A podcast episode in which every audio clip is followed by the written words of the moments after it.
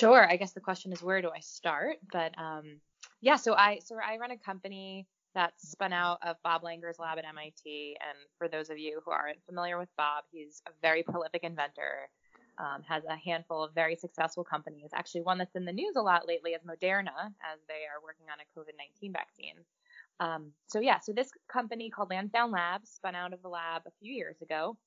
Um, I joined them about, it'll be three years ago in May. Uh, and we, the company was founded with a few technologies, but the one that really has taken off and, and that we're really focusing in on is a safety feature um, for coin cell batteries. So there there's an ingestion hazard associated with these small format batteries in children and if you want to reach the show, you can email us at talk at zidandfizz.com.